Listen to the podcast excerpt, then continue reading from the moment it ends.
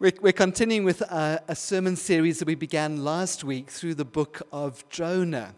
Last week we had a look at just the first five verses, and we read how God called his prophet Jonah to go and preach to the city of Nineveh, which was the capital city of the Assyrian Empire. Uh, the Assyrians being a violent, godless people who were the enemies of Israel. But instead of obeying God's command, Jonah attempted to run away from God. Instead of going to Nineveh, Jonah headed for Tarshish in the opposite direction. Instead of going over land, he headed out to sea. Instead of going east, Jonah went west. And we saw too that this isn't simply a story about Jonah, it's a story about you and it's a story about me. Uh, because, in contrast to our opening hymn that says we never wander away, sin in essence is us running away from God. And grace, in essence, is God chasing after us, hunting us down in love to save us from our self destructive behavior. And it's in fact that second theme that we're going to have a look at this morning God running after us. And we're going to pick up the story in Jonah chapter 1 uh, from verse 4 until we reach the end of that chapter. God's word says, Then the Lord sent a great wind on the sea, and such a violent storm arose that the ship threatened to break up. All the sailors were afraid, and each cried out to his own God, and they threw the cargo into the sea to lighten the ship. But Jonah had gone below deck, where he lay down and fell into a deep sleep. The captain went to him and said, How can you sleep? Get up and call on your God. Maybe he will take notice of us and we will not perish. Then the sailors said to each other, Come, let us cast lots to find out who is responsible for this calamity. They cast lots, and the lot fell on Jonah. So they asked him, Tell us, who is responsible for making all this trouble for us? What do you do? Where do you come from? What is your country? From what people are you? He answered, I am a Hebrew, and I worship the Lord, the God of heaven, who made the sea and the land. This terrified them, and they asked, What have you done? They knew he was running away from the Lord because he'd already told them so. The sea was getting rougher and rougher. So they asked him, What should we do to you to make the sea calm down for us? Pick me up and throw me into the sea, he replied, and it will become calm. I know that it is my fault that this great storm has come upon you. Instead, the men did their best to row back to land, but they could not, for the sea grew even wilder than before. Then they cried to the Lord. O Lord, please do not let us die for taking this man's life. Do not hold us accountable for killing an innocent man, for you, O Lord, have done as you pleased. Then they took Jonah and threw him overboard, and the raging sea grew calm. At this, the men greatly feared the Lord, and they offered a sacrifice to the Lord and made vows to him. But the Lord provided a great fish to swallow Jonah and Jonah was inside the fish three days and three nights. This is God's word to us. So, up until this point, as we've said, we've been looking at Jonah's journey away from God. And you may have noticed that it was a downward journey. The writer told us in verse 3 that Jonah went down to Joppa to catch a, f- a ship. Here in verse 5, we're told that Jonah went down to the bottom of the ship, below the deck, presumably to try and hide from the face of God. And he even goes to sleep so that God can't enter into his conscious thoughts. One writer has pointed out the irony of God's prophet being asleep below deck while there's a prayer meeting going on above him. But we saw last week that God's ability to seek us and to find us is always greater than our ability to run away and our desire to hide from Him.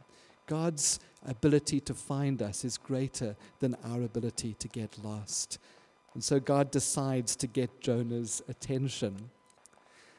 I wonder if God's methods seem a little bit unorthodox to, to you. Uh, we're quite familiar with the stories of Jesus calming the storm, but here we read of God stirring up a storm. Verse 4 The Lord sent a great wind on the sea, and such a violent storm arose that the ship threatened to break up.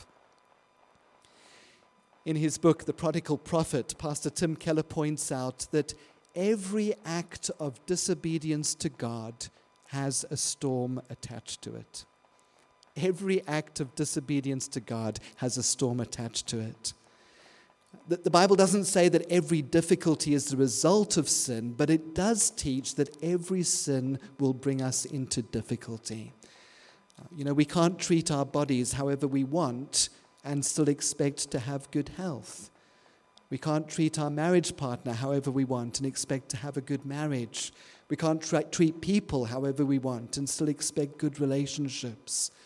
God has ordained life to work in a certain way. And when we get, go against God's pattern, it's like planing against the wood, and life fragments.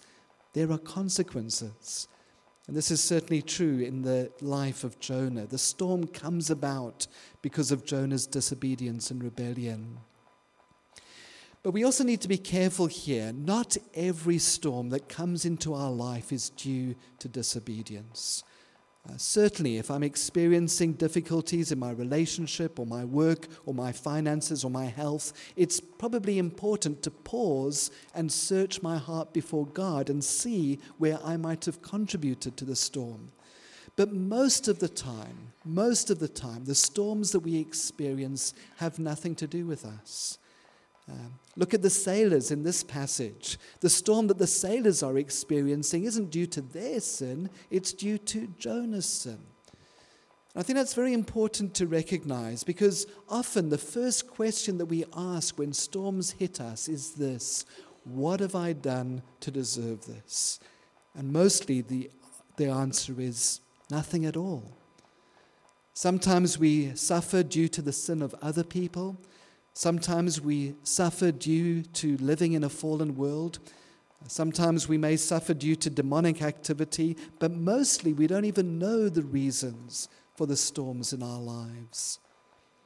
The amazing thing is, though, that God can use the storms of our lives to bring us back to Him, even the storms that we have created for ourselves. That is the beauty and the strength of God's grace in this chapter, as we'll see. For example, a man becomes addicted to alcohol, he loses his job, he loses his wife, he loses his family, he hits rock bottom.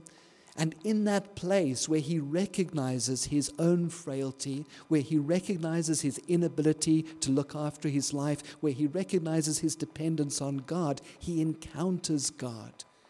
He wouldn't have encountered God at all had it not been for the storm, which ironically he created for himself. Do you see then the power of God? That God is so powerful, He's able to take even evil circumstances, things that He did not send, but He's able to take those things and use them for good in our lives, even the sinful choices that we make ourselves. And that's the conclusion that these sailors come to in verse 14, where they pray, For you, O Lord, have done as you pleased. It's no excuse for us to do whatever we want. But the good news is this morning that God is able to redeem even the worst circumstances of our lives today. So let's talk a little bit about storms this morning. What do storms do in our lives? And I think we see three main categories of things that storms do. Firstly, storms get our attention. Uh, the author and former atheist C.S. Lewis put it like this in his little book, The Problem of Pain. He said, Everybody has noticed how hard it is to turn our thoughts to God when everything is going well with us. We have all we want is a terrible saying when all does not include God. We find God an interruption. As St. Augustine says, God wants to give us something, but he cannot because our hands are full. There's no place for him to put it. But pain insists upon being attended to. God whispers to us in our pleasures, speaks in our conscience, but shouts in our pain. It is his megaphone to rouse a deaf world. The storm got Jonah's and the sailors' attention in a way and to a degree that he would never have got had they been watching a beautiful sunset over a calm sea. There's a wonderful line near the end of the book of Job where we read, Then the Lord spoke to Job out of the storm.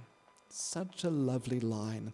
It's a literal storm in the book of Jonah, but it, Job rather, but it's also the storm of a man who's lost his children, lost his possessions, lost his home, lost his health. Out of the storm, the Lord speaks to Job. Out of the storm, God speaks to Jonah, and out of the storm, God speaks into our own hearts and lives too. Secondly, storms reveal our foundations where it is that we put our ultimate trust and hope and treasure. And you see that in the lives of the sailors. Verse 5 All the sailors were afraid, and each cried out to his own God, and they threw the cargo into the sea to lighten the ship. When the storm hits, these men put their confidence and hope in their ability as sailors. And when that fails, they place their hope in their gods, their idols. You may think, how primitive, putting your trust and hope in an idol of silver or gold. The fact is, though, that all of us have idols. Ours just have more sophisticated names, uh, investment portfolios, uh, gap cover, democratic process, peacekeeping forces. But storms also reveal that the things that we trust in cannot ultimately save us.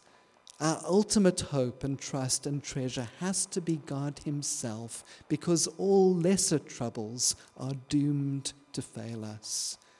Our idols cannot help us when the storm hits. We'll see next week in chapter 2 that Jonah says, Those who cling to worthless idols forfeit the grace that could be theirs. Our idols cannot help us.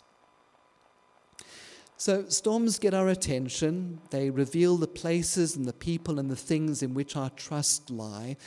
But storms also have the potential to change our lives. Storms have the potential to change our lives. They're not these terrible intrusions that push the pause button on our spiritual lives. Storms are opportunities for us to encounter God in new and fresh ways. To quote Tim Keller one last time, the Bible does not say that every difficulty is the result of our sin, but it does teach that for Christians, every difficulty can help reduce the power of sin over our hearts. Storms can wake us up to truths we would otherwise never see. Storms can develop faith, hope, love, patience, humility, and self control in us that nothing else can. When storms come into our lives, whether as a consequence of our wrongdoing or not, Christians have the promise that in all things God is working for the good of those who love Him. Storms have the potential to change our lives, and they change both Jonah and the sailors in this passage. Let's look at that uh, one at a time. The storm changes Jonah. Firstly, we find him confessing his sin in verse 10. They knew he was running away from the Lord because he had already told them so. Jonah's beginning to take a deep look inside and acknowledge where he is. In Proverbs chapter 28 and verse 13, we read, He who conceals his sins does not prosper, but whoever confesses and renounces them finds mercy. And so James says to us, you know, confess your sins to one another so, so that you can be healed. Jonah's beginning to heal. Secondly, we find Jonah witnessing to these pagan sailors. Although it's quite an ironic statement. Did you, did you notice it in verse 9? Verse 9 literally reads, I am a Hebrew, and I fear the Lord, the God of heaven, who made the sea and the land. Well, he's certainly not really fearing uh, God at this point. He's attempting to run away from God. But at this point now, Jonah is beginning to remind himself of what he really does believe, of who he is and whose he is. Thirdly, we see Jonah moving towards concern for others. Remember last week we said that one of the sure signs that we're running away from God is an indifference to others, as Jonah had. Now we see that Jonah is starting to think about others rather than just himself. Have a look at verse 12. Pick me up and throw me into the sea, and it will become calm. I know that it is my fault that this great storm has come upon you. Jonah's concern for these men even reaches the point where he's prepared to sacrifice his life for theirs. This command uh, to the sailors to pick him up and throw him overboard, it's an interesting one, isn't it? Uh, Bible commentators are divided on how we're to understand Jonah's words here. Some scholars believe that Jonah is repenting uh, he's saying to the sailors, in effect, I have sinned against God. I deserve death. Throw me overboard. He's finally submitting to God, he's obeying God. Other scholars are saying that Jonah is still rebelling. Uh, he's saying, in effect, I don't want to go and preach to those Ninevites. I'd rather die than go and preach to those dirty, loud, low down Ninevites. Throw me overboard. Uh, he's, still rebe- he's still rebelling. Uh, so, which one is it? Maybe it's a, maybe it's a bit of both. uh, there may be some mixed motives here in Jonah when he says, Throw me overboard.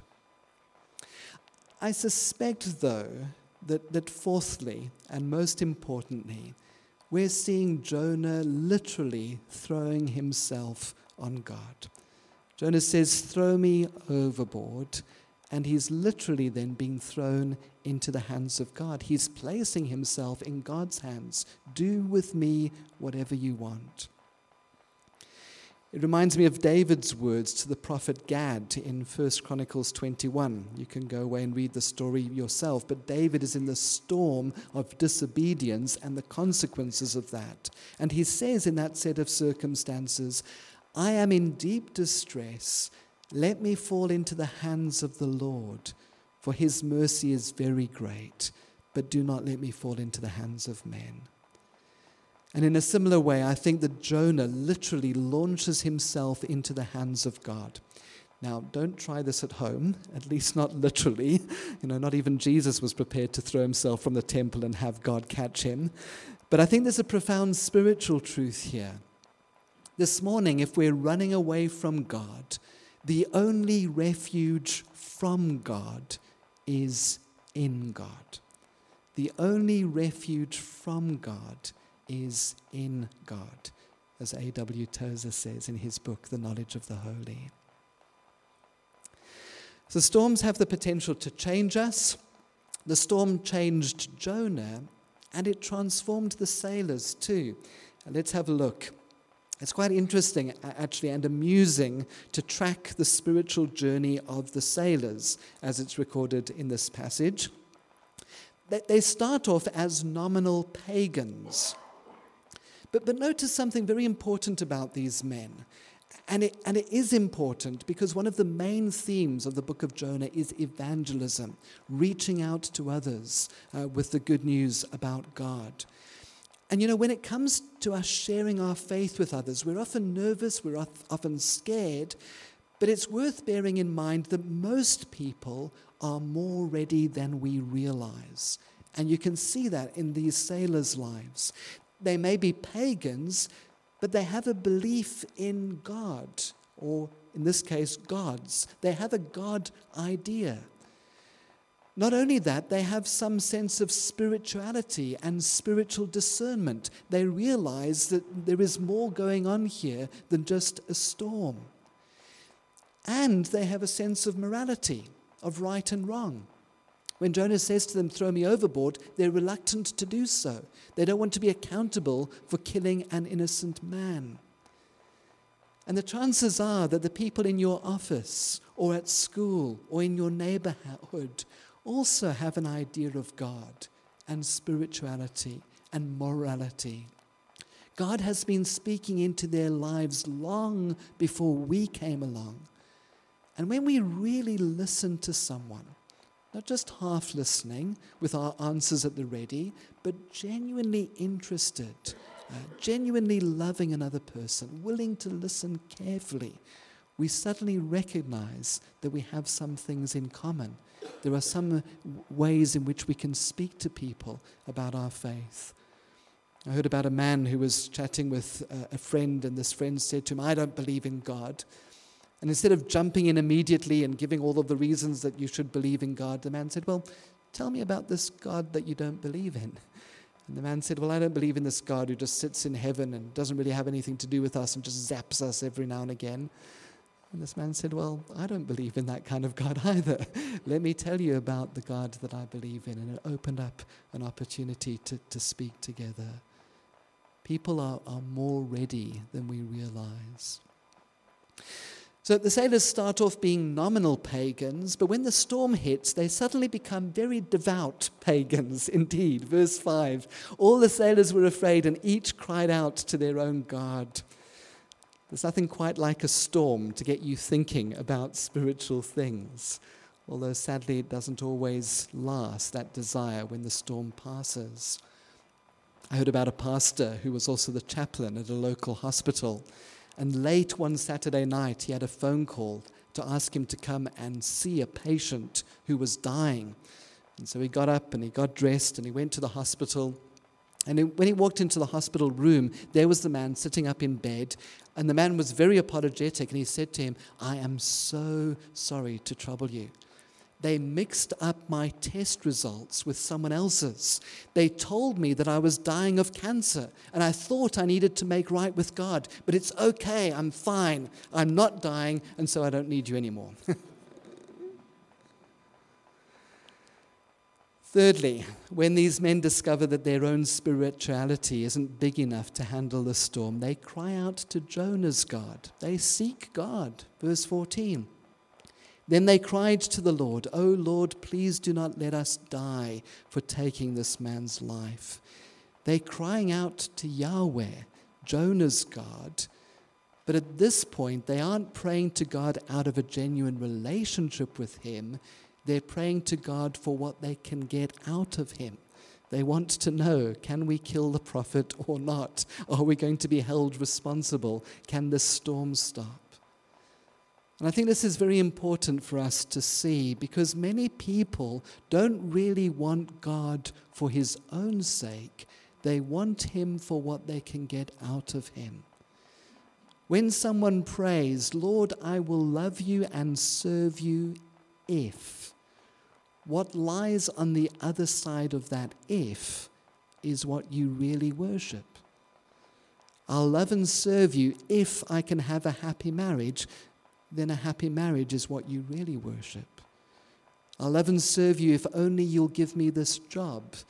Then your job is what you really worship. I'll love and serve you if you give me this relationship. Well, then that relationship is what you really worship. It's more important to you than God. But fortunately, at the end of their encounter with Jonah, these men moved towards a genuine relationship with God, wanting God not for what he can give them, but simply for himself. Because they pray to God and they make vows to him after the storm has stopped.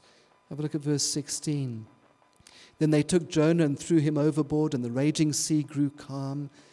At this, the men greatly feared the Lord, and they offered a sacrifice to the Lord and they made vows to him. Their vows were no longer, if you stop this storm, we will. The storm had stopped. Their vows are now out of a genuine relationship with God. It's quite ironic, really, isn't it? Jonah is running away from having to preach to horrible, yucky pagans and have them repent. And all that happens is that he ends up preaching, preaching to pagans who then repent. It's fascinating to see, though, what makes the difference in these men's lives. What moves them from a I want God for to a genuine relationship with God. It's not the stilling of the storm, it's rather Jonah's sacrificing himself on their behalf. That's what makes the difference. Watching genuine sacrificial love. In Matthew chapter 12, Jesus says to the teachers of the law and the Pharisees, As Jonah was three days and three nights in the belly of a huge fish, so the Son of Man will be three days and three nights in the heart of the earth. The men of Nineveh will stand up at the judgment with this generation and condemn it, for they repented at the preaching of Jonah, and now one greater than Jonah is here. Just as Jonah sacrificed himself for those sailors, so the Lord Jesus would sacrifice himself for us. Mark chapter 10. For even the Son of Man did not come to be served, but to serve, and to give his life as a ransom, a substitutionary sacrifice for many. But Jesus' sacrifice for us was far greater than Jonah's. Jonah only came close to death. Jesus took the full brunt of sin and death for us. Jonah was thrown into the sea because of his own sin. Jesus, who knew no sin, became sin for us so that in him we might become the righteousness of God. At the end of the book of Jonah, Jonah says to God, I knew that you're a gracious and compassionate God, slow to anger and abounding in love, a God who relents from sending calamity. But in fact, Jonah didn't know the half of it, and often we don't grasp fully the half of it either. A God who is prepared to take on the calamity, a God who's prepared to substitute himself for us, to bear my sin, my shame my guilt upon himself on a cross. But it's only when we truly grasp something of that love that our lives are completely transformed. As we close, uh, last week I mentioned the movie Finding Nemo. I don't know how many of you have seen it. But the main storyline is how Marlin, the clownfish, goes in search of his son Nemo, and he does everything he can to make his way to Nemo, who is trapped inside a fish tank all the way in Sydney, Australia. And at one point in the movie, Nigel the pelican comes to the fish tank and he tells Nemo that his dad is on the way. He tells Nemo all that his dad has already done in trying to get to him. Nigel says, Your dad's been fighting the entire ocean looking for you. My father? Really? Yeah, he's traveled hundreds of miles. He's been battling sharks and jellyfish and all sorts of sharks. That can't be him. Are you sure? What's his name? Some sort of sportfish or something? Tuna, uh, trout, marlin? That's it, marlin, the little clownfish from the reef. It's my dad. He took on a shark. I heard he took on three. and you may remember that in response to this news, Nemo does something. He tries to block the tank's filter. It's an attempt to escape, it's an attempt to take a step towards his Father.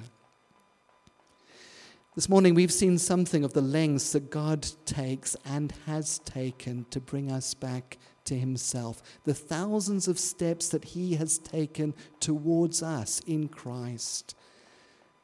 And I don't know where you find yourself today.